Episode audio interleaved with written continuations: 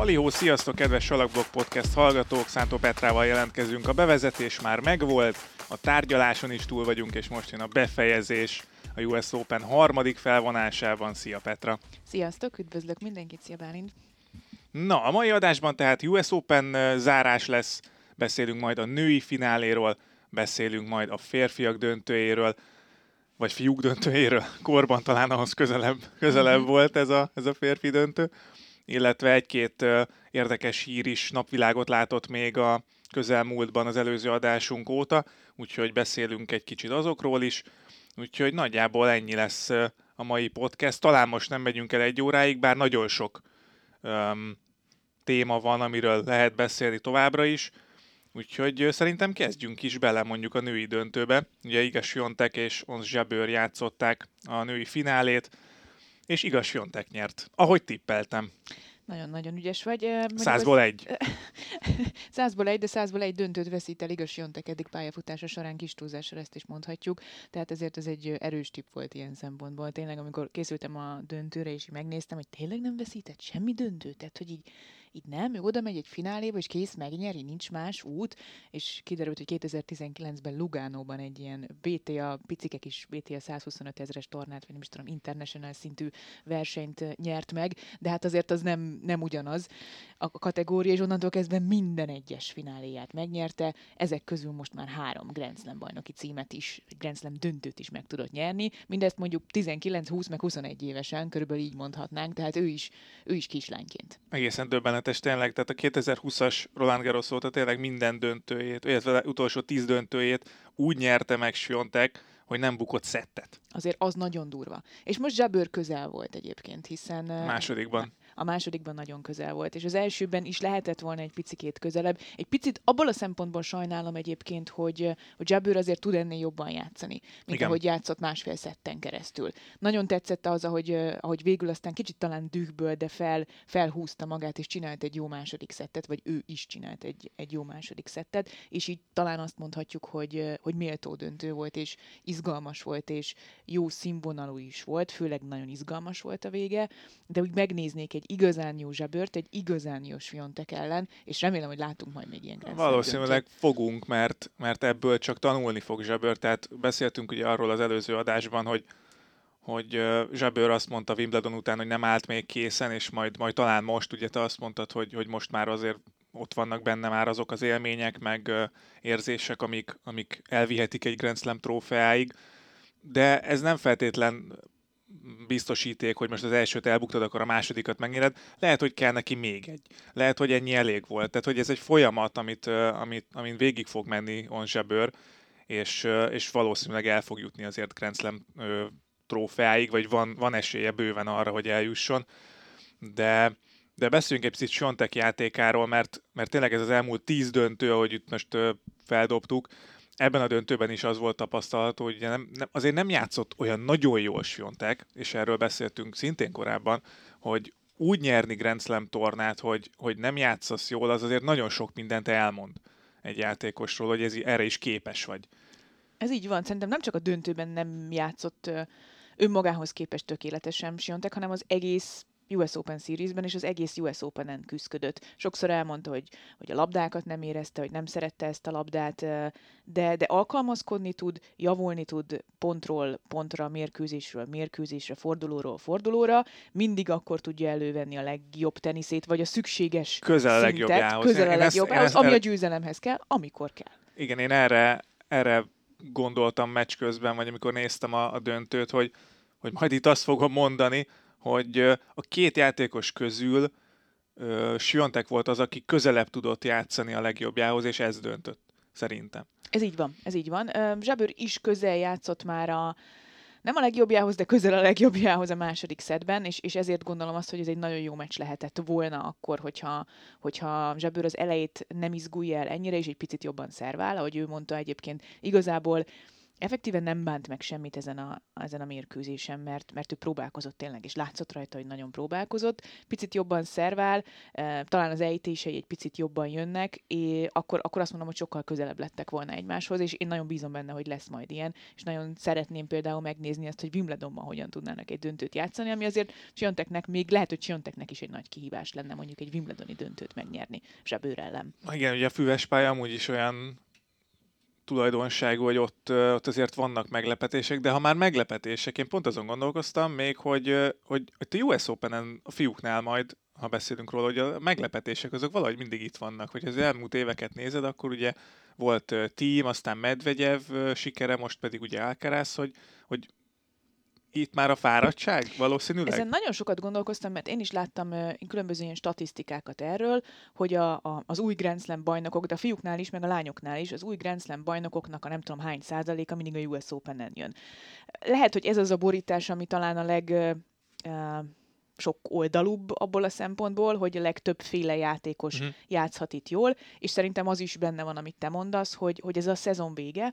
Itt azért már az igazán nagy teniszezők, ha rendesen meghúzták, ha kinyerték magukat a szezonban, kevésbé koncentrálnak, kevésbé felkészültek fizikailag, és ezért talán itt még van egy utolsó esély azoknak, akik még bírják, és, és kifognak itt a legesleg végén még egy jó formát. Biztos, hogy a szezon vége is közrejátszik. Szerintem ez, ez, ez benne van a pakliban. De ha megnézed a lányokat is, azért azért itt nyert egy Bianca Andreescu, nyert 18 évesen uh, Naomi Osaka, ami nem, utólag nem olyan nagy meglepetés, de akkor azért meglepetés volt, egy Flavia Penetta, egy csomó olyan, olyan Igen, meglepetés az... bajnok volt a lányoknál, ami, ami Tele Dukánról ne is beszéljünk. Hagyjuk, igen. A, amiről így egyáltalán nem az, hogy azt mondtad, hogy jó, hát neki kevés esélye van, nem, nem is soroltad föl a nevét, sőt, ja, Raducanu esetében konkrétan nem is nagyon tudtuk a nevét, mielőtt ugye feljutottak valiból a főtáblára, és bizonyos értelemben egyébként Siontek is ilyen volt, bár ő ugye első kiemelt világelső, de, de ő mondta maga te is, hogy nem bizonyított hogy nem, nem, kemény pályán nem. még, és, és ez, ezzel adós volt. Hát most, adós volt. most azért elég hamar bizonyított. Megkaptuk. Igen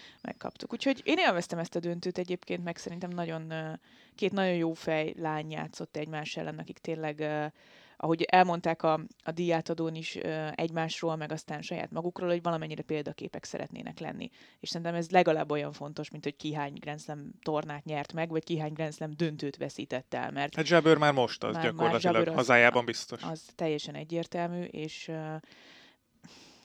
két Grand Slam finálé, amit elveszített, az, az biztos, hogy nagyon fáj, ez most nagyon szúr. Nagyon tetszett az a, az a kép, a, láttam Twitteren, hogy még ugye a diátadom még ő igazgatta Sionteknek a kis kabátját, hogy jól álljon a fényképeken, meg minden, és ott tényleg tök, tökre összeszedte magát, és, és nagyon, nagyon korrektül, szépen viselte ezt az egészet, és aztán bement az öltözőbe, és jöttek a fényképek, hogy csak leült a lépcsőre, és így elkezdett zokkogni, és az edzője meg a férje ülték körül, és, és mondták neki, hogy hát nincs, nincs mit bánni, meg mindent megtettél, de, de tényleg annyi mindent elmondott azért az a kép, vagy ez a két kép, hogy, hogy ő milyen ember. Igen. Úgyhogy bízom benne, hogy neki is összejön majd.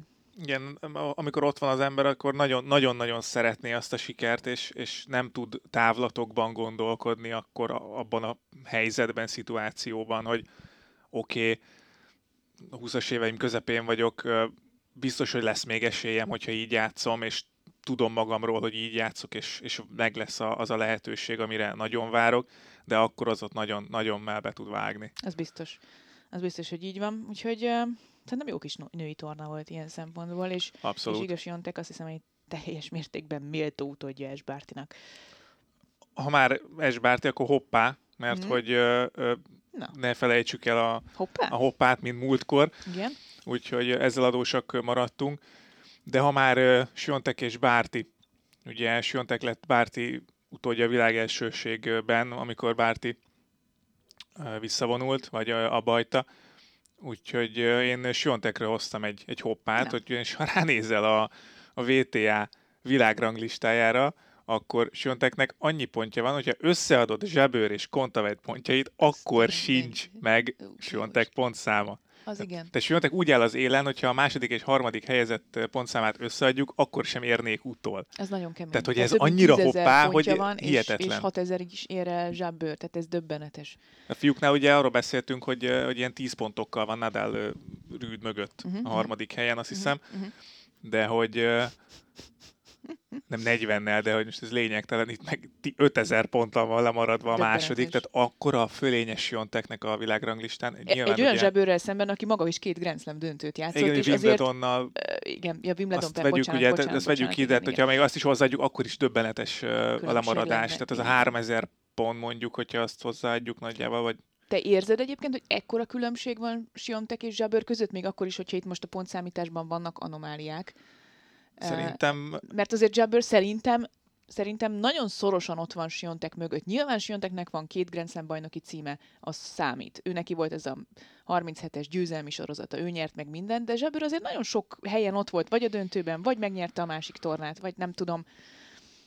A, hát ugye megint arról beszélünk, hogy, hogy mi, mi a tenisz. Van a játék, a maga a, a képességeid, a, a technikád, és van a mentális része. És szerintem a, ha játékban ott is van Siontekkel, a mentális oldalán a játéknak Sionteknek megvan ez a, ez a több ezer pontos előnye. Értem, értem, amit mondasz. Lehet, hogy egy kicsit a maga a US Open döntő is ezt vetítette le. Mert hogyha. Siontek mondjuk megcsinálja a, azt a három bréklabdát ott a második szett hát voltak, közepén, igen és mondjuk 6-2-6-2-re nyeri a döntőt, akkor azt mondjuk, hogy jó, ekkora különbség van. Kicsit megmutatta Zsábör, hogy nincs ekkora különbség a második játszmában, ő is volt két labdára attól, hogy döntőszet legyen, de, de valahogy mégis jöntek az, amit, amit te mondtál, hogy, hogy, hogy amikor mentális dolgokról van szó, akkor azért ő viszi el a pálmát. Igen, és ez a 20-as évei legelején, legelején ez, ez nagyon durva, hogy, hogy, hogy ennyire tudatosan Ugye beszéltetek is róla az adásban, hogy sportpszichológussal dolgozik együtt, és... Utazó sportpszichológussal. igen. Nem arról van szó, hogy karácsonykor beszélgetünk két órát, és akkor a következő szezonra én jól leszek, hanem az a lány, az, az ott van vele minden versenyen, ugyanúgy, mint az edzője, és el tudom képzelni, hogy ugyanakkor a szerepet játszik, mint amit hát vagy, ahogy most ezt, vagy ha ezt a döntőt most megnézzük, akkor, akkor lehet, hogy, hogy még nagyobbat is. Uh-huh. Uh-huh. Ez egyébként lehet, hogy egy, egy jó példamutatás abból a szempontból a többi játékosnak is, és Zsabőr is most már pszichológussal utazik, vagy mhm. legalábbis a US Open-re már pszichológussal jött el, és lehet, hogy példát vesznek Siontekről egyre többen, mert, mert azért láttunk az elmúlt időszakban olyan teniszezőket, akik a játékuk alapján azért bőven lehettek volna többszörös Grand Slam bajnokok, vagy még többszörös Grand Slam bajnokok, és akkor most itt nagyon-nagyon zárójelben csak Naomi Osakát említem meg, akinek lehet, hogy sokkal súlyosabb mentális problémái vannak, amit egy sportpszichológus meg tud oldani, tehát az már egy, az már egy komolyabb, mondjuk lehet, hogy klinikai eset akár, és, és nagyobb vagy fontosabb kezeléseket igényel, de a legtöbb fiatal lánynál azért az, hogy, hogy, hogy 21-két évesen belecsöppensz ebbe a cirkuszba, és, és meg kell felelned egy csomó mindennek úgy, hogy közben a, a közösségi média, meg, meg minden, minden lépésedet, minden mozdulatodat, minden hajszáladat figyeli, az nem lehet egy nagyon könnyű dolog. És lehet, hogy hosszú távon egyébként ebbe az irányba megy el, nem csak a női, hanem a férfi tenisz is, hogy, hogy ezeken a fiatal tehetségek mellé kell valaki, aki, aki mentálisan próbálja őket egy picit irányítani, guide Igen, mert, mert ez tényleg beszélt, baj, fogunk beszélni Ákaráz esetében is erről minden bizonyal, és talán át is kanyarodhatunk a, a férfiak versenyére, vagy döntőjére, mert hogy ha már mentális dolgok, akkor még a döntő előtt beszéljünk egy kicsit Zverevről, mert neki most előjött egy újabb komplikációja a, a lábával, ugye őt műtötték a bokájával, és és most csontödémája van, ha jól, jól olvastuk. Igen. És emiatt minden bizonyal kihagyja majd a 2022-es év hátralevő részét. Legalábbis a józanész az diktálná, hogyha az egyik cikkben azt olvastuk, hogy túlterhelés miatt alakult ki. Persze olvastunk olyat is, hogy lehet, hogy ez az eredeti sérülésnek a, a tünete, vagy mellékhatása, mellékhatása, igen. Ezt az szót kerestem, csak nem találtam meg így délelőtt, hogy mellékhatása az eredeti sérülésének. De hogyha tényleg túl, túlterhelte és hamar állt edzésbe, mert annyira vissza akar térni, akkor ezt még egyszer talán már Zverev sem követi el. Hogy, hogy annyira megpróbál visszatérni még 2022-ben év végén, hogy, hogy mondjuk veszélybe kerüljön az Ausztrál Open indulása? Igen, ez egy nagyon nehéz kérdés. Ugye ő június eleje volt, amikor, Igen. amikor elszakította több bokaszalagját. Tehát ez egy nagyon súlyos sérülés. Meg kellett operálni. Nyilván, akinek már volt ilyen sérülés, az pontosan tudja, hogy ott hónapokig szó sem lehet semmiféle komolyabb fizikai teljesítményről, és hát Verev orvosa is azt mondták, hogy ez a US Open környékén kezdhet el egyáltalán edzeni. Gyanítom egyébként, hogy valószínűleg el is kezdett edzeni, mert végül is ezért én nem hibáztatom, hogy őszinte legyek. Nem, Élete nem lehet. formájában volt. Nekem azóta is meggyőződésem, hogy megverhette volna Rafael Nadalt abban az elő, elődöntő volt az elődöntőben. Azt hiszem, igen. Tehát azon a meccsen megverhette volna, vagy legalábbis nem állt rosszul. Élete teniszét játszotta akkor Zverev, és úgy tűnt, hogy tényleg egyre jobb formába lendül, és mentálisan is már, már készen áll, hogy a legnagyobbak közé lépjen, és akkor jön egy ilyen, és te végignézed azt, hogy egy 19 éves Carlos Alcaraz meg megnyeri az első Grand Slam döntőt. Akiről azért beszélt Zverev, Igen. hát csúnyán, vagy nem szépen, hát most Ugye azt mondta, ha jól emlékszem, hogy, hogy most ő jön, mert ő jön a rangsorban Ez- a, ez nem kor, a ez korlétra alapján. És, és sajnálom Zverevet, mert tényleg ez egy annyira súlyos sérülés, ami, ami és nem, akarok, nem akarom a, az ördögöt a falra festeni, de, de Hát ezt ki ez, kell mondani. Ez, ez egy pályafutást kerékbe törő sérülés is lehet. Főleg így, hogy most azt olvassuk, hogy vagy túl er- erőltetés miatt, vagy azért, mert annyira súlyos volt ez, a, ez az egész szakadás, ez a csontödéma, ez, ez további hetekre, de inkább hónapokra visszaveti Ízverevet, és lehet, hogy olyan szinten, hogy edzeni sem tud. Most ha azt mondod, hogy nem fog már ebben a szezonban pályára lépni, már pedig erre van esély, mert mikor jön vissza? Majd Párizsi ezresen? Nem, nem hiszem. Um, akkor, akkor majdnem egy majdnem egy teljes szezon kimarad Zverevnek. És azt Igen. láttuk, azért láttuk teljes, Dominik teljes címet, kemény pályás szezon mondjuk így. láttuk Dominik címet, láttunk jó pár olyan játékost, aki erre, ereje teljében ö, nagyon megsínlett egy ilyen körülbelül egy éves kihagyást. És ez nagyon-nagyon sokat számíthat és jelenthet. Arról nem beszélve, hogy nyilván egy ilyen bokaszalag szakadás, az miután meggyógyul, utána azt eredményezi, hogy sokkal gyengébbek maradnak a szalagok, és sokkal jobban rá lehet sérülni. De tényleg nem akarom nem akarom ilyen Hát ez igen, ez veszélyes Zverevet, sérülés nagyon de minden ez egy- szempontból. egy nagyon-nagyon, igen, ez egy nagyon rossz hír ilyen szempontból, és hát Zverevnek így azért, hát az, hogy most ő következik, ez, ez, ez nagyon-nagyon csúnyán kitolódott szerintem. Hát hátrébb kell állnia most a sorban minden bizonyja. Azon röhögtem egyébként, a német Dani küldte el a Messengeren ezt a képet, hogy ez a hír nem öregedett jól, vagy hogy szokták ezt angolul Igen, igen. mondani igazán jól, amikor Zverev, mit tudom én, egy éve, két éve ezt mondta, és ez volt a cikk címe is, hogy szerintem Alcaraz 2024-re top 10-es lesz. Na, Oké, okay, majdnem, majdnem. Tehát, hogy mondott róla Rót is, vagy ez Igen, nem tudom, igen. ez valószínűleg akkor egy dicséretnek indult, de hát, hogy mondjam, egy picit előbb. egy előbb picit előbb sikerült. Úgyhogy beszéljünk. Mert Az hogy ő új, lett, az új Slam bajnok. ő az lett új minden idők legfiatalabb világelsője, és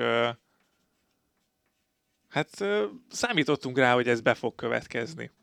És Ferrerótól meg is kérdezték a sajtótájékoztatón, hogy ha nincs 2020-ban az a három hónapos leállás a teniszben, akkor ez, ez hamarabb is bekövetkezhetett volna? És mondta Ferrero, hogy hát erre nem tud válaszolni, ez még hülye kérdés nyilván.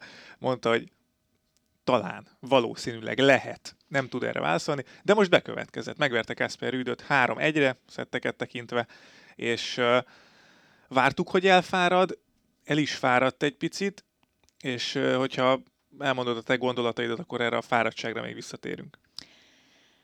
Nekem az a durva, hogy, hogy ez, ez másfél év alatt, az, az orrunk előtt ez lezajlott. Én emlékszem rá, hogy mint 2020-as Ausztrál Open volt, amikor még annyira boldogok voltunk, hú, mennyi tenisz lesz ebben az esztendőben, és mennyit fogunk közvetíteni, és akkor, akkor volt, nem is tudom, már nem is emlékszem pontosan, selejtezett, még nem jutott fel a főtáblára, és mindenki azt mondta, hogy ú, Carlos, hát majd figyeljétek, hát ő már 16 éves, hát majd ú, hát majd de jó lesz.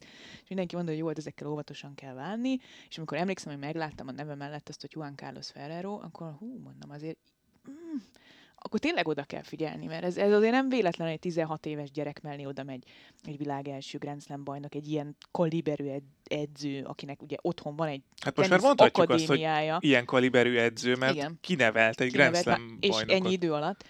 És, és, és én Ferrerről úgy tudtam, hogy ő, ő, ő, ő nem akar szerepelni, nem akar rivaldafény, nem akar sztáredző lenni, neki van egy kis akadémiája, a fiatalokat szeretné, és hogy ő nem mozdul ki Spanyolországból, hát azt, hogy ő ezt meghúzta, hogy innentől kezdve, majd erről is beszélünk, hogy, hogy milyen korán odaállt és beleállt ebbe a, abba a csapatba, az, az mennyit jelent, de ez már nagyon sokat mondó volt. Szóval igazából a, a nyitó gondolatom az az lett volna, hogy az a durva, hogy ez másfél év alatt Igen. eh, másfél év alatt jutottunk el odáig, hogy, hogy, hogy 2020 eh, elején még sokan Alcatraznak mondták, mert ugye az egy Igen. ismertebb szó, mint az, hogy Alcaraz, és hogy így tanítgatta nekem is a, a Stónia Köves Gábor, hogy, hogy Alcaraz, és akkor azt nem kell, nem áll zének kell mondani, mert a spanyolok spanyolok nem, zét az esznek mondják Tudod, picit így, Carlos Sainz. aranyos ez a kisgyerek, tényleg olyan spanyolos, meg hú, de üt, meg milyen erős, és így itt vagyunk 2022-ben, szeptemberben, és világelső, és Grand Slam bajnok, és nem tudod, hol lesz a vége, nem tudod, hol a határ, és, és amit te is mondtál,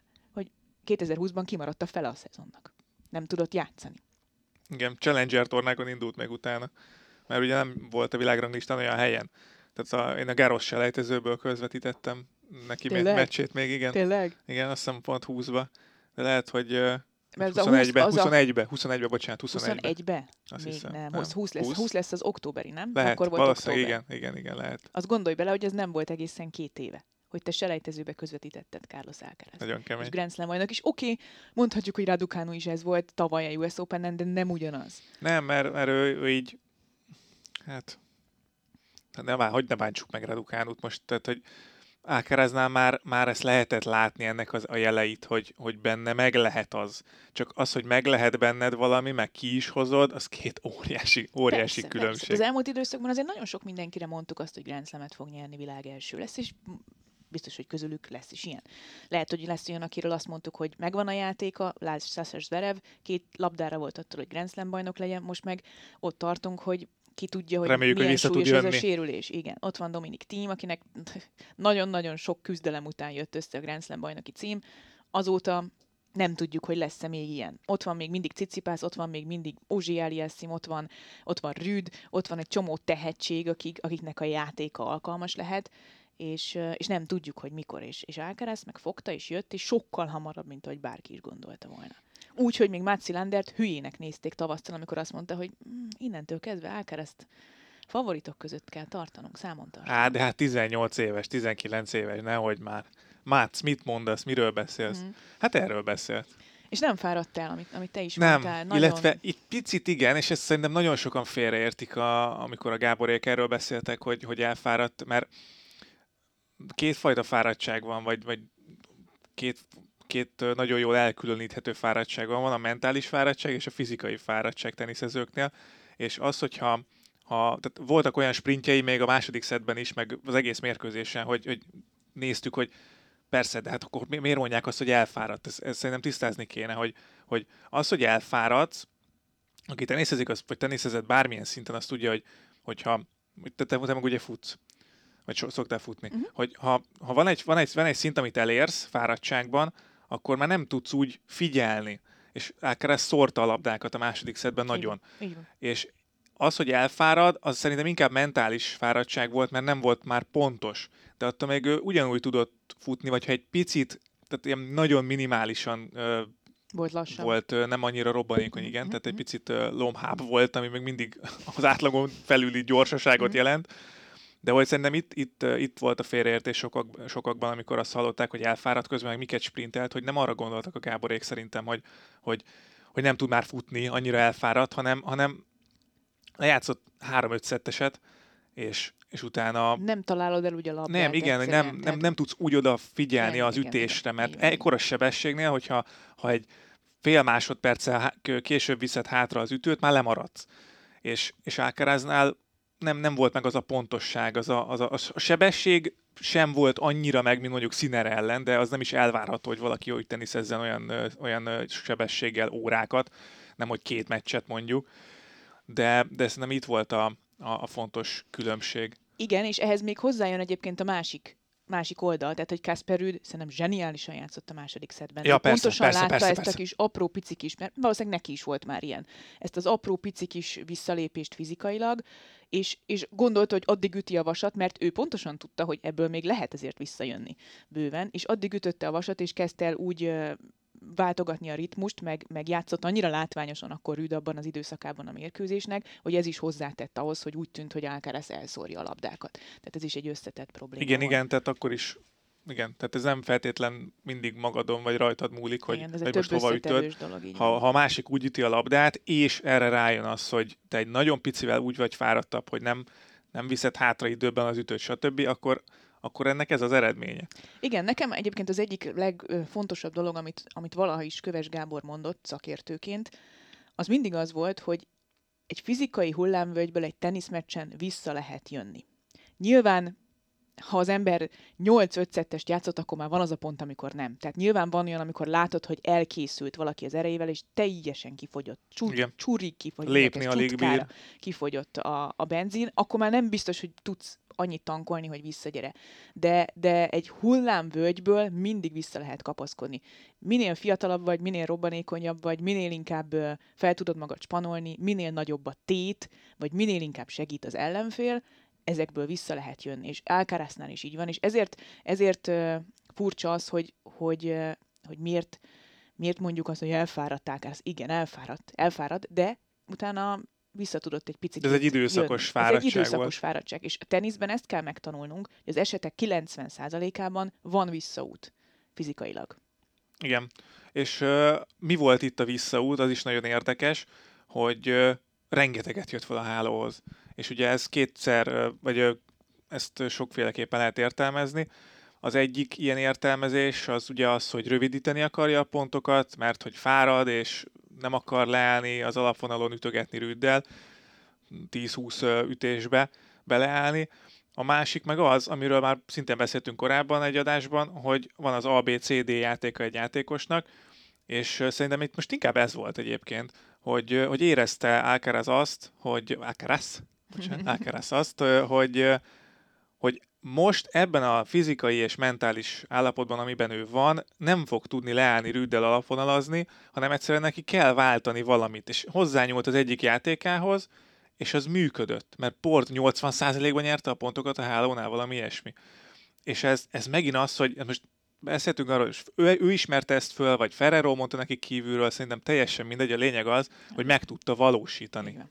Így van, ez egy, ez egy nagyon fontos kulcsmondat szerintem, mert egyrészt mutatja azt, hogy mennyire összetett játékos már most Alcaraz, mennyire komplett játékos, és nagyon sokszor mondjuk azt, és ránézünk egy állásra, vagy egy, egy játékosnak a, a fizikai állapotára, és azt mondjuk, hm, szervaröptézni kéne ez lenne. De nem mindenki tud szerveröptézni. Hát igen. Sőt, a top 100-ból azt mondom, hogy vannak 10-15-en, akik ezt meg tudják azon a sebességen, amivel Kasper Rüd megkínálta Alcarazt, egy Grand Slam döntőben azt tudják mondani, hogy jó, akkor én előre megyek szervaröptézni, mert tudok szervaröptézni. És ez nagyon-nagyon kevesekről mondható el, gyakorlatilag olyanokról, akik Grand Slam bajnokok lettek előbb vagy utóbb, vagy világelsők lettek a fiúknál és, és Carlos Alcaraz tud szervaröptézni, ami valami elképesztő dolog szerintem ennyire fiatalon.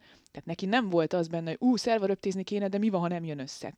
Mint a, azoknál, amikor, akik amikor fáradtan elkezdenek ejteni, amikor ejtegetni, de nem tudnak ejteni. valamihez, az, most ez ne, erről nem ez nem, nem volt. Tehát ez nem egy ez tudatos B-terv volt, és a B-terv az majdnem ugyanolyan hatékony, mint az A-terv, sőt. Igen, ez is nagyon sőt, fontos mondat. Tehát e, ez szerintem, és, és itt, itt válik el az, hogy miért lett ő Grand Slam bajnok és világelső, mert az A meg a B terv, és lehet, hogy ha kellett volna egy C terv, az is nagyjából 90%-osan hozható lett volna egy olyan fizikai állapotban is, amiben volt Alcaraz, ami nem tudom, 81 százalékos, nem tudom, a 19 évesek hogy bírják a, az ötszettes meccseket, valószínűleg jobban, mint mi valószínűleg jobban is regenerálódik, el tudom képzelni, hogy, hogy vannak olyan emberek, akik ilyen szerencsésebbek, hogy, hogy én például nem vagyok az a másnapos típus, képzeld el. Tehát, hogy... Ezt is hagyjuk szerintem. Tehát, hogy ez egy szerencsés tulajdonságnak értékelem, hogy én, én, én másnap általában jó vagyok, akármennyit iszom. Ez egy tök jó dolog, valószínűleg a véremben igen, tudom, ez, hamarabb el, nem igen, tudom, ez, hogy ezt mondjuk irigylem. De, de, Alcaráznál ez nem egy olyan nagy pozitív tulajdonság, de Alcaráznál viszont egy nagyon pozitív tulajdonság lehet hosszú távon, hogy ő lehet, hogy részben a fiatalsága miatt, részben azért, mert nagyon tudatos munkát, fizikai munk, felkészítő munkát végeztek, vagy részben azért, mert tudja variálni a játékát, egész egyszerűen jobban vissza tud jönni az ilyen nehéz helyzetekből hosszú távon. Igen, erre, erre majd később fogunk választ kapni szerintem, hogy, hogy ez hogy, hogy történt az, hogy, hogy tényleg nem fáradt el. Oké, okay, azért régen volt Nadal is 19 éves, tehát én mondjuk nem, én mondjuk nem emlékszem már annyira arra az időszakra, hogy Na jó, hogy de Nadal, Nadalnál még ezt láttad uh, idén is. Tehát, hogy a, igen, igen, igen. Tehát, hogy a, mondjuk ha az Ausztrál Open döntőt nézzük, ott Ott azért, is el kellett ott volna azért, fáradnia. ott azért, ott is el kellett volna fáradnia. Sőt, ott már talán az előző mérkőzésén Igen. is volt olyan pillanat, Hát amikor azt Sapovalov mondtad, ellen, hogy Sapovalov ellen már úgy, úgy fáradt el, ahogy beszéltük, hogy lépni, Lépni alig nem bír, tudott. tehát rosszul volt Igen. gyakorlatilag, hőgutát kapott. Igen, igen. És, ö, és valahol ő is talált egyet, tehát el tudom képzelni, hogy, hogy ez is egy... Ez egy spanyol ez dolog. egy, lehet, hogy spanyol dolog, lehet, hogy ja, igen, A spanyolok nem fáradnak el. Majorkán, még Murciába kell születni, és akkor az ember úgy... Igen. Igen. Szóval nekem ez, ez, szerintem ez volt a kulcsa ennek a döntőnek, és ezért lett Grand Slam bajnok és világ első Alcaraz, és ezért mondhatjuk jelen pillanatban azt, hogy ha minden jól alakul, és elkerülik a sérülések, vagy az olyan súlyos sérülés, mint amilyen mondjuk Zverevet vagy tímet érte az elmúlt időszakban, akkor, akkor ebből valami nagyon nagy lehet. De nyilván még mindig félve mondott ki ezt, mert, mert egy első Grand Slam bajnoki cím után megszerezni a következőt, vagy átvenni a, a, az uralmat és a dominanciát, az, az egy nagyon nehéz dolog. És Na, nagyon sok mindenem múlik az, hogy ezt hogyan kezelik majd most a következő napokban, hetekben, hónapokban. Igen, és hogy kivel kezelik. Mert ugye Juan Carlos Ferrero ö, szerepéről szerintem mindenképpen érdemes beszélni, hogy ö, van egy tehetséges játékos, van egy edző, mennyi múlik az, edz, mennyi, mennyi múlik az edzőn, hogyha egy ilyen tehetség van a, ké, a, a kézben vagy a közelben, mennyi, mennyi, mennyi munkája van ebben Ferrerónak szerinted? Hát szerintem a munka legnagyobb része az valószínűleg az volt, Hogy milyen, hogy milyen a munka, igen. A munka miensége, mi, mi, mi az, amit Ferrero ehhez hozzá tud tenni. valószínűleg egy olyan pillanatig kell visszanyúlni, ami, amit nem tudunk mi meghatározni, sem vették föl kamerák, senki nem tudja, lehet, hogy Ferrero sem emlékszik erre a pillanatra, de hogy ő mikor látta először Alcarazt játszani, és mikor mondta azt, hogy erre a gyerekre figyeljünk. Tehát, hogy ő biztos, hogy sokkal korábban, mint, mint valaha bárki, akár nem tudom, Alcaraz szülei gondolták volna, hogy, hogy ebből a gyerekből mi lehet. Amikor Ferrerónak így egyszer csak így el tudom képzelni, hogy meglátta. jól emlékszem, 15 évesen jut került a, a, a- az akadémiájára. Igen? Hát akkor valószínűleg akkor. De Vagy lehet- már azért került oda, mert már látták egy hátsó külső pályán játszani, és azt Simán mondták, lehet. hogy gyere ide az akadémiára, vagy bekerült az akadémiára, és, és azt mondták, hogy húha, húha. Mikor volt az a pillanat, amikor Ferrero azt mondta, hogy na ő, és mikor volt az a pillanat, amikor Ferrero azt mondta, hogy én akkor utazó edző leszek, és én ezt a gyereket, én, én, nekem ez lesz a fő állásom, és nem az, hogy a, irányítsam a, Igen. nem tudom, a pályabeosztást az akadémiámon, meg, meg keressek minél több gyereket, hogy hozzám járjon, hanem azt mondta, hogy jó, akkor én ezzel a gyerekkel fogok foglalkozni. Mert valószínűleg az volt az a pillanat, amikor eldőlt, hogy, hogy, hogy Ferrero felismerte. És az biztos, hogy azt jelenti, hogy Alcaraznak volt egy olyan alaptehetsége, amivel érdemes volt foglalkozni. Ez még mindig nem garancia sikerre, de én azt gondolom, vagy azt látom így az elmúlt időszakból, hogy az mindenképpen garancia lehet valamilyen szinten, hogyha valakihez tényleg ennyire fiatalon kerül oda egy ilyen edző, és nem csak, hogy ő tanít meg téged teniszezni, de megtanít versenyezni, és, és elvezet ezen a nagyon nehéz úton, ami a, a junior teniszezők profivá válásának egy rendkívül nehéz folyamata, ne rendkívül nehéz egy-két éve, mert nagyon sokszor halljuk azt, hogy junior világ első volt, junior Grand Slam bajnok, és aztán nem és aztán megáll a és tudomány. megáll a tudomány, hanem hogy, hogy te elkezded egy junior játékossal, és ezt a junior játékost előbb hozott fel ATP szintre, mint ahogy kellene a, kora alapján, Mhm. és te meg tudod hozni ezt a döntést, hogy ez nem korai, mert tud annyit. Yannick Sinner, ilyen, Coco Gauff, tehát hogy ezek a játékosok, akik, akik 16-17 évesen megérettek arra, hogy elkezdjék a profi pályafutásukat, de ez csak akkor lehet, hogyha egy ilyen csapat van mögötted. Igen, ez, ez, ez ilyen, szinten, ilyen szinten csapatmunka a tenisz, vagy csapatjáték, de mondjuk én azon is gondolkoztam, nagyon sok mindenre nem jutottam ezzel kapcsolatban, csak így felvetés szintjén, hogy a, talán a, a teniszben fordul elő leginkább, vagy leggyakrabban, hogy egy volt játékos jó edző is. Tehát ott, ott tudsz talán a legtöbb uh-huh. olyat mondani, és nyilván a focival gondolkoztam, de hogy nem minden játékos jó edző, de az ugye csapatjáték, az egy picit uh, fals, de, de, de, de most így Az gondolkoztam, hogy más edzőség, mint, más, mint egy egyéni igen, sportágban. Az egyéni sportákban sem nagyon van szerintem ennyi jó volt játékos edző. Igen, ez szerintem Becker, egyébként... Lendl nevét, ha Én azt említjük. gondolnám, hogy most legyünk nagyképűek abból a szempontból, hogy a, a tenisz azért alapvetően egy intellektuális sport. Ott azért nagyon magas szintre csak akkor juthatsz, ha van, van valami sütnivalód. Egyedül kell döntéseket hozni, megoldani a pályán. az, abból nem lesz Grand Slam bajnok, aki csak ütni tud. Ez, ez, kér, ez kétségtelen. Tehát gondolkodni kell. És, és az, azt látom, hogy, hogy nagyon sok olyan játékos, aki most edzőként dolgozik, a, az okos, intellektuális, ér, nagyon összetett gondolkodású emberekből lesz ilyen. És Ferrero nekem már játékosként is ilyen volt egyébként, mert ő a Alcarazhoz képest azért korlátozott képességeivel is képes volt eljutni Grand Slam bajnoki címig és világelsőségig, ami szerintem egyébként azt mutatja, hogy ő nagyon jól gondolkodik így az életről. Nem tudom egyébként, ezen nagyon sokat gondolkoztam én is, hogy egy 16 éves játékosnál, akit már kikiáltanak uh, szuper tehetségnek, tök mindegy milyen szinten, de, de mindenki azt mondja róla, hogy, hogy ő nagy tehetség lesz, ott, ott az edző az mennyire szakmailag edző, 15 évesen, Igen. 16 évesen kellett még tanítani valamit Alcaraznak szakmailag? Tehát ütést, nem tudom, mit csinált? Vagy biztos, mennyire inkább biztos, egy szerintem ilyen... biztos egyébként. Valamennyi, igen, biztos. Valamennyit biztos, hogy kellett. De hogy és... Ferrerónak mondjuk a, az edzői szerepe az mondjuk 50%-ban volt szakmai, és mondjuk 50%-ban esetleg egyfajta ilyen mentor, tehát aki mentálisan a tapasztalata, a rutinja révén próbálja felkészíteni a játékosát arra az életre, ami vár rá. Mert egy dolog, hogy te tudsz teniszezni, és egy dolog, hogy kiállsz és megnyersz meccseket. Aztán dolog, hogy kiállsz egy, egy 23 ezeres stadionba, és megnyersz egy Grand Slam döntőt tinédzserként.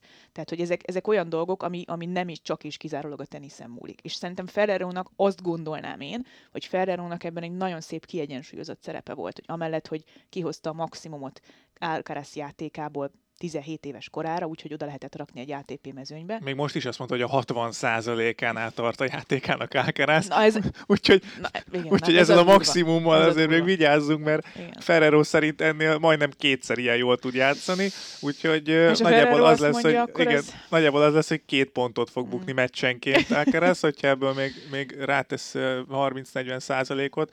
De igen, ez, ez érdekes, hogy, hogy ez Verevvel is dolgozott Ferrero. Mm és mm-hmm. Zverevvel 20 évesen kezdett foglalkozni, és 8 hónapot voltak együtt, és akkor azt mondta Ferrero, amikor elpúcsúztak egymástól, hogy, hogy sokat veszekedett Zverev a csapatával, nem volt, nem működött annyira jól ez az egész, és Alcaraz ugye 16 évesen került, vagy 16 évesen kezdett el vele dolgozni, és szerintem, szerintem ott még inkább az apakép, meg a, a mentor státusz, amiről te is beszéltél, az, az játszott Alcaraz esetében, mert egy 16 éves személyiséget sokkal jobban tud formálni valaki, mint egy 20 éves fiatalt, és lehet, hogy itt, itt bukott meg az az együttműködés. Lehet, hogyha Zverevet 16 évesen kezdi el edzeni Ferrero, akkor sokkal jobban a saját elképzelései szerint tudja formálni az identitását is, vagy a pályán tanúsított viselkedését, az edzés munkáját, az edzés moráját sokkal jobban tudja monitorozni, fejleszteni, és Alcaraznál ez, ez megvolt, tehát ott a, a kezdetektől gyakorlatilag most nyilván 15 évesen már tud teniszezni az ember, hát ezt a sportot. Én 12 évesen kezdtem el játszani, és azt mondták az Egyesületnél, ahova mentünk, hogy akkor, akkor most kéne igazolt státuszba szeretnék játszani, mondták, hogy hát későn kezdtem el. Uh-huh. Tehát ezt három-négy évesen már elkezdik a, hát a profik. Igen. Én hat évesen kezdtem, hét évesen már kiderült, hogy... Uh-uh. felejtős, igen. Úgyhogy Úgyhogy szerintem fontos, hogy mikor kezdett el dolgozni vele, igen, Ferrero, és, és az is nagyon fontos, hogy, hogy spanyol szerintem, az nagyon fontos, és borzasztóan hiteles Alcaraz szemében az, hogy ő is eljutott világ ő is nyert Grand Slam-et, tehát ha ő azt mondja nekem 16 évesen, Juan Carlos Ferrero, aki egy Spanyolországban tényleg a teniszezőknél is egy ilyen, egy ilyen felsőpolcos kategória, akkor, akkor neki elhiszem. Uh-huh. És az, hogy elhiszed valakinek, hogy ha te most, ha neked ez most borzasztóan fáj, megszakadok, leesik a kezem, de még ezt megcsinálom, elmegyek kondizni, mert Ferrero azt is mondta, hogy egy ilyen spagetti volt uh, Alcaraz még, mhm. amikor uh-huh. hozzájuk került, és dolgoznia kellett azért, hogy, hogy, hogy ilyen sebessége legyen és ilyen ütőereje.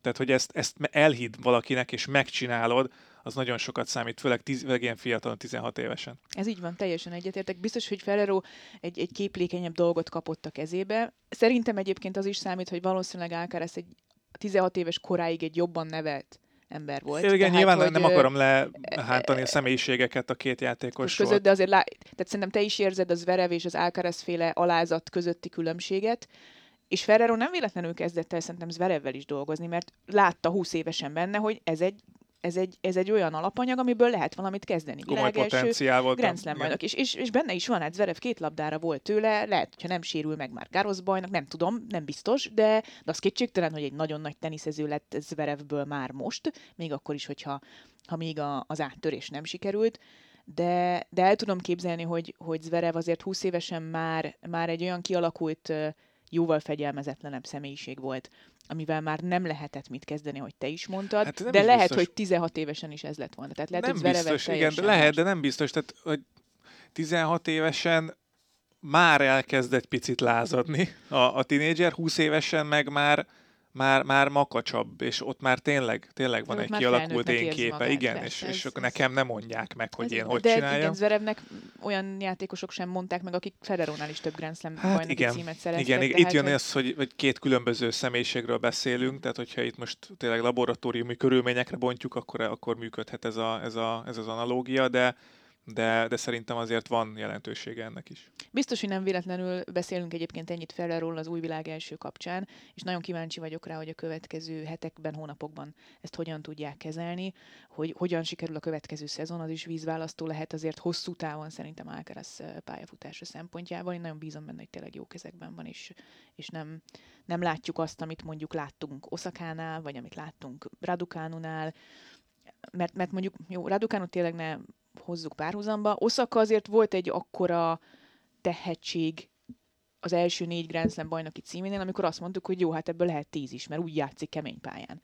Na aztán ott teljesen más problémák mm, kiderültek, és, és egyáltalán biztos, hogy valaha fog még Osaka Grand Slam bajnoki címet nyerni. Alcarazznál is nyilván emiatt egy picit uh, félnünk kell, de, de az ember tényleg bizakodik, hogyha, hogyha ezt, ezt így meg tudták oldani 2020 és 22 között, akkor, akkor, akkor ebből talán nem lesz probléma. És ebből a szempontból nekem egyébként Andy Roddick eh, Twittere, Twitter üzenete tetszett a legjobban. Gratulált Ákeresznek, és mondta, hogy néhány héttel ezelőtt beszélgetett vele valami edzésen, és azt mondta, hogy pont olyan alázatos pályán kívül, mint amilyen szenvedélyes a pályán wow. Alcaraz. Tehát, wow. hogy ez így egy, ez egy nagyon-nagyon jó kombináció. Ez nagyon, igen, ennél talán nem is lehet jobb. Tehát azt mondta, hogy annyira szerény és tisztelettudó volt pályán kívül, pedig akkor Alcaraz már nagy sztár volt, tehát akkor már top 5-ös játékos volt, amikor Rodikkal találkozott, hogy, hogy ugyanazt érezte, hogy ez nagyon jó dolog, és ugyanazt érzi, hogy amilyen szenvedét, meg, meg, meg tényleg sokat beszéltek Gáborék arról a pontról.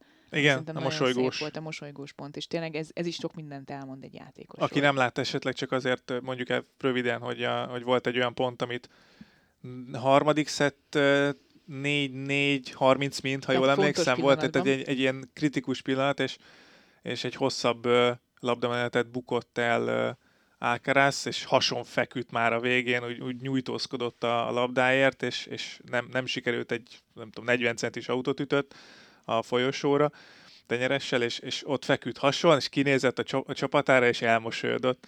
És, és az tényleg azt, azt jelenti, vagy azt mutatja, amit Ferrero mondott a sajtótájékoztatón a torna után, hogy Cincinnati után beszélt alcaraz hogy úgy látja rajta, hogy nem, nem annyira élvezi a játékot a pályán már, és egyre inkább kezdi foglalkoztatni a számok, a mhm, tornák, a győzelmek, és, és nem élvezi a játékát, pedig, pedig, pedig lehetne élvezni, és mi is élvezzük, amikor Alcaraz játszik.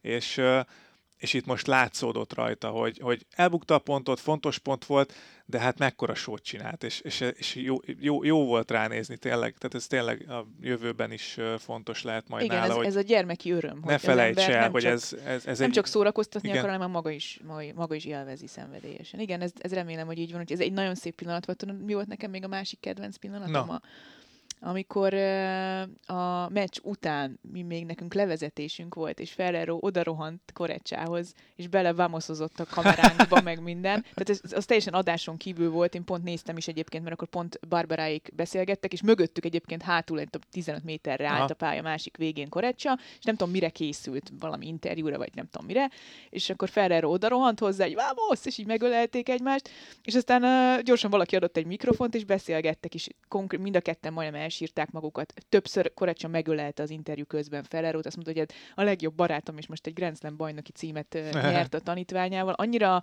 őszinte, annyira jó pillanata volt ez az egésznek. A, tényleg Korecs nem is tudott normálisan interjút csinálni, mert annyira meg volt hatódva. Semmi értelme nem volt a beszélgetés kb. De, de maga az őszintesség, az a, az, a, az a pillanat, azt szerintem mindenek felett állt, és ilyenkor jó látni azt, hogy ilyen szakértőink vannak kín a US open mert, mert képesek voltak egy ilyen őszinte pillanatot teljesen spontán összehozni. És, és tényleg Ferreron először láttad azt a kitörő, kitörő, meghatódott, de kitörő örömet, amikor oda rohant a legjobb barátjához, hogy megnyertük, és uh, szerintem ez, ez nagyon-nagyon szép volt, úgyhogy jó kis US Open volt, nem?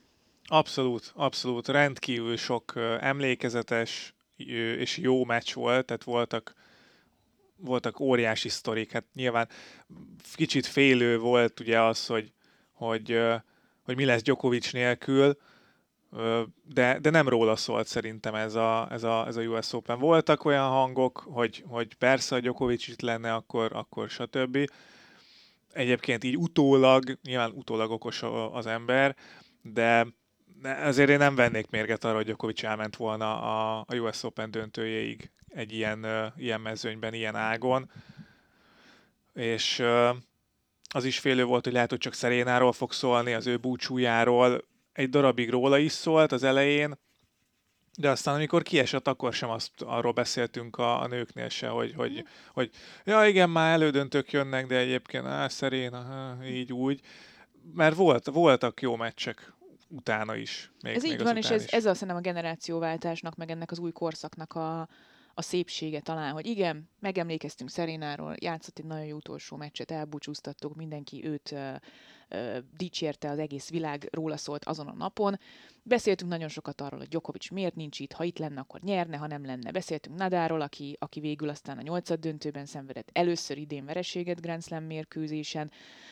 Beszéltünk a nagyokról, egy ideig, de aztán jöttek a fiatalok. Jöttek a kicsik. Jöttek a kicsik, és semmivel se volt rosszabb a US Open. Nem. Semmivel se volt rosszabb. És, és ugyanúgy emlékezetes meccseket játszottak, ugyanúgy megnyugodtunk, ugyanúgy jó volt a döntő, ugyanúgy döntők mind a kettő, és ugyanúgy látjuk a, a, a jövőt az egészben, és ugyanúgy megvan benned az üresség hétfőn, nem? Hogy basszus, januárig kell várni a következő Grand Slam tornára. Egy picit, igen. És, és izgatottan várod úgy, hogy se Federer, se Nadal, se Djokovic, senki, se, se Serena nem volt ott most a második héten. És szerintem ez, ez az, ami nagyon szép, hogy van egy, mindennek van egy ilyen természetes átmenete, és minden úgy van jól, ahogy, ahogy végül aztán lennie kell, és, és bármennyire is sajnáljuk, hogy, hogy most már tényleg lassan elköszönünk a legnagyobbaktól, ez, ez az új, új generáció, ez azért nagyon-nagyon rendben van. Azért azt még megnézném, hogy Djokovic megpróbál ja, fölvenni, a fölvenni a versenyt. Egy, mondjuk el tud-e jutni egy kemény pályán,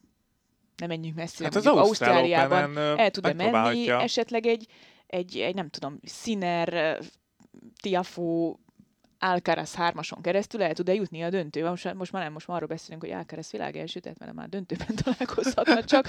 mert ilyeneket, de érted, mire gondolok? Ah, igen, tehát, igen, hogy igen. Úgy, hogy akkor, akkor Djokovic még, még azért talán megmutathatja azt, uh, hogy, Én nem hogy csak talán mondanék egyébként, tehát Djokovicnak azért van még, van, van még, hogy, mondják, hogy mondják ezt szépen, még jó, még jó, hogy abból élünk, hogy beszélünk. Igen. Hogy uh, nem éjség, egy, egy tekintélye, egy mm-hmm. olyan tekintélye a, a fiatal játékosok körében, hogy oké, okay, én most már megverem a Sinert 5 óra alatt, oké, okay, most már megverek mindenkit, hát de ő a Novák Djokovic. Uh-huh, uh-huh. És azért őt még nem vertem meg úgy nagyon uh, sehol. Igen. És, és akkor így, hú, hát na akkor, na akkor mit, mit játszana Alcaraz? Tehát ő nem fél senkitől, ez látszik. De Novák Djokovicnak olyan tekintélye van a pályán, hogy, hogy, hogy attól azért meg lehet ijedni. És oké, okay, hogy most, most ez a három év, amíg eljutott ide Alcaraz, hogy Grand Slam bajnok világ első lett, ez, ez, ez az út első szakasza. És akkor Ferrero is beszélt erről, hogy, hogy, hogy eljutni ide, az egy dolog. De most ezt folytatni kell, mert hogyha nem folytatod, akkor nem maradsz ott. Igen, ez így van. Hát ez jó végszó, nem? A US Open-re. A US open igen, viszont még ne köszönjünk el, mert akartam. hogy volt, volt még elkezdődött pár torna, például ha már hoppáztunk egyet, akkor hoppázhatunk még egyet. Eugenie Bouchard meccset nyert Csenájban, oh. ugyanis Csenájban játszanak a lányok. Na illetve, ő is egy jó példája annak, amiről beszéltünk. Igen, ő, ő például teljesen, tehát ő, ő, volt egy jó szereplése, Wimbledonban, és utána teljesen elvitte a hírnév, a pénz és a, a csillogás. Amit én nem gondoltam volna, mert nekem pont az volt a, a Busárféle első néhány hónapban, amikor így jött föl a világranglistán a, a képzetem, hogy milyen jó családból származik, mennyire fegyelmezett, mennyire nem ki tud zárni mindent, és hogy ez milyen jó alap lesz ahhoz, hogy ebből legyen egy szép pályafutás, és aztán mégis. Az is bizonyítja, hogy ezt nem látjuk előre. Tehát most, mm. most Alcarazról beszélhetünk úgy, hogy, hogy igen, most akkor megérkezett, és most innentől kezdve letarol minden, de ne, nem tudom, azért simán benne van az is. Tehát ő is ugye most 19 éves, Zverevnél 20 évesen volt az a pont, amit Ferrero mondott, hogy, hogy ez így nem, nem működik, meg Zverevet is elvitte egy picit az Instagram, meg a közösségi média, meg, nem, meg nem úgy állt bele, meg a lányok, igen. Most Alcaraznál is biztos, hogy lesznek ilyen, hát idézőjeles problémák, azért annyira ne sajnáljuk szerintem, de hogy ez hogy kezeli egy, egy 19 éves fiú, az, az nyilván kérdés, és, és ezt csak találgatni tudjuk. Szerintem ugye itt is itt nagyon fontos a családi háttér, itt nagyon fontos az, hogy, hogy Ferrero-nak milyen szerepe van az ő életében, mert hogyha Ferrero-nak eddig elhitte azt, hogy figyelj, én ezen, ugyanezen végigmentem, és tudom, hogy milyen, akkor neki el fogja hinni. Tehát a hitelesség Ferrerónál szerintem az az, az egyik kulcs Abszolút. kérdés. Abszolút. Na, de szóval akkor, Busár nyert egy meccset? Busár nyert egy meccset, de nem csak ő nyert meccset, hanem Bukarestben is van torna, ott pedig három magyar lány is rajthoz állt, mind a három ö, magyar lány ö, kiemelt, Bondár Anna, Udvardi Panna és Gálfi Dalma is kiemeltként játszik Bukarestben, és az első kört mind a hárman sikerrel vették. Bondár Anna szett hátrányból fordított Daria Astahova ellen, és nyert 4-6-6-3-6-3-ra. Udvardi Panna Krisztina Dinutól illetve Krisztina Dinut verte 7-5-7-5-re egy viszonylag nehéz mérkőzésen, 1 óra 46 perc alatt, és Gálfi Dalma pedig egy ausztrál ellenfelet vert meg 6-4-6-4-re, úgyhogy Hát itt kérdés lesz, hogy Annának sok pontot kell védenie itt az év második felében. Tavaly, nagyon tavaly itt egyébként. nagyon sokat játszott. És nyert is. És nyert is, igen. Úgyhogy az érdekes lesz, hogy ő hogy tudja megvédeni majd a, a pontjait, vagy hogy tudja megközelíteni azt, a, azt az eredményt, amit elért, és aztán, aztán kérdés még az év vége, hogy hogy, hogy alakul a, a többieknek. Ugye Pannának vagy Dalmának is összejöhet egy jó menetelés itt év végén simán. Hát szurkoljunk nekik, úgyhogy majd őket is figyelemmel követjük. Van még valami, amiről esetleg beszélnünk kellene, vagy ez, ez azért elég kimerítő? Szerintem rendben vagyunk. Szerintem rendben vagyunk. Te Jó. mondtál hoppát? Ö, hoppát nem mondtam, igazából mindent elmondtam ami, a közben, amit, amit akartam. Nekem ez a Ferrerós interjú, ez ilyen nagyon hoppá pillanat volt, de közben még nem is hoppá pillanat volt, hanem, hanem ö, talán azt, azt mondanám így a végére, mert, mert ö, nem beszéltünk róla eleget, pedig Grand Slam döntőt játszott, és két Grand Slam döntőt játszott Kasper Rüd. Egy picit, ugye beszéltünk erről a múlt heti podcastben is, hogy, hogy sokan viccnek gondolták volna ő a világ első. Sokan azt mondják, hogy egy szürke kisegér, vagy hogy unalmas a tenisze. Na mondjuk azokat nem értem. És nekem, én, én abba bízom, hogy valamennyire hoppá volt sok mindenkinek, amit látott Kasper Üttől a döntőben. Mert hogy egy jó meccset játszott a Norvég. Megmutatta azt, hogy nagyon látványosan, sziporkázóan tud teniszezni. Ő is tud a hálónál mindent. Fú, nagyon jó második voltak neki is. Azért tényleg második, harmadik szedben olyan látványos labdamenetek voltak, amik, amik, amik tényleg döbbenetesen jók voltak. Én, nagyon imádtam a Hacsanov elleni mérkőzését is, az 55-ös labdamenet szett labdánál, az, hogy, hogy ő is egy picit néha, hogy kimosolygott, pedig hát aztán Rüd végképp a fegyelmezett kategória kimosolygott, mert annyira élvezte, hogy milyen szépen, gyorsan teniszezik. Én remélem, hogy sok mindenkinek hoppá volt Kasper Rüd, és hogyha adott esetben ő nyerte volna a döntőt, mert mondjuk Alcaraz nem tudja összeszedni magát fizikailag, vagy a fontos pontoknál tényleg elizgulja magát, nem volt teljesen esélytelen Rüd egyébként ezen a meccsen, akkor, akkor azért sok mindenki azt mondta volna, hogy ez ugyanúgy megérdemelt világ elsőség és Grand Slam bajnoki cím, még ha nem is annyira hangos és látványos az ő karaktere, személyisége, előretörése. Lehet, hogy a teniszesen, mint mondjuk Carlos Alcarazé, de, de, de minden dicséretet megérdemel, mert az, hogy valaki két Grand Slam döntőt játszik egy évben, az, az óriási dolog ebben a mezőnyben. Bizonyám. Bizonyám már, hogy összeért ez a mezőny. Egy, egy uh, idősödő Nadállal, uh, egy uh, eltiltott Djokovic, most hogy mondjam ezt. Uh, tehát, hogy, hogy uh, igen, igen. egy beutazási nehézségekkel küzdködő Djokovic-sal. Ja, szép, szép Igen. jelző. Igen, el, összeért, összeért, és egy ilyen mezőnyben két Grand Slam döntőt játszani, két különböző borításon, az azt mutatja, hogy Rüd is egy nagyon fegyelmezett, nagyon szorgalmas, nagyon tehetséges, és egyébként helyenként tényleg sziporkázóan és látványosan játszott. Hát és még mindig csak edzőknek a 23 tenyerese- éves. a 24 tenyerese lesz. nagyon jó. Így van, így van. És nagyon szimpatikus volt ő is a, a díjátadón. Egy, egy látszik, hogy egy, egy nagyon jól nevelt, csodálatos családban élő, nagyon-nagyon földhöz ragad, de mégis, mégis intelligens srác. Úgyhogy, úgyhogy, úgyhogy remélem ez hoppá volt sok mindenkinek. Így van. És reméljük, hogy jó volt ez a mai podcast is nektek. Csak elérjük az egy órát majdnem, Majdnem. úgyhogy, de ez is milyen fura, hát, hogy van két meccs, és akkor egy órát beszélünk róla. Mhm. De hát ilyen ez a tenisz, úgyhogy reméljük, hogy elvesztétek ezt a nagyjából egy órát, és jövő héten majd jelentkezünk ugyanúgy Salakblog, Salakblog podcast-tel, lehet, hogy valami új nevet kéne kitalálni, mert ez szörnyű, így a kiejtés szempontjából, na mindegy. Úgyhogy jövünk majd jövő héten, és aztán kibeszélünk mindent is, ami történt azóta. Úgyhogy köszönjük szépen a figyelmet Szántó Petrával, köszönjük, hogy minket hallgattatok. Sziasztok! Sziasztok!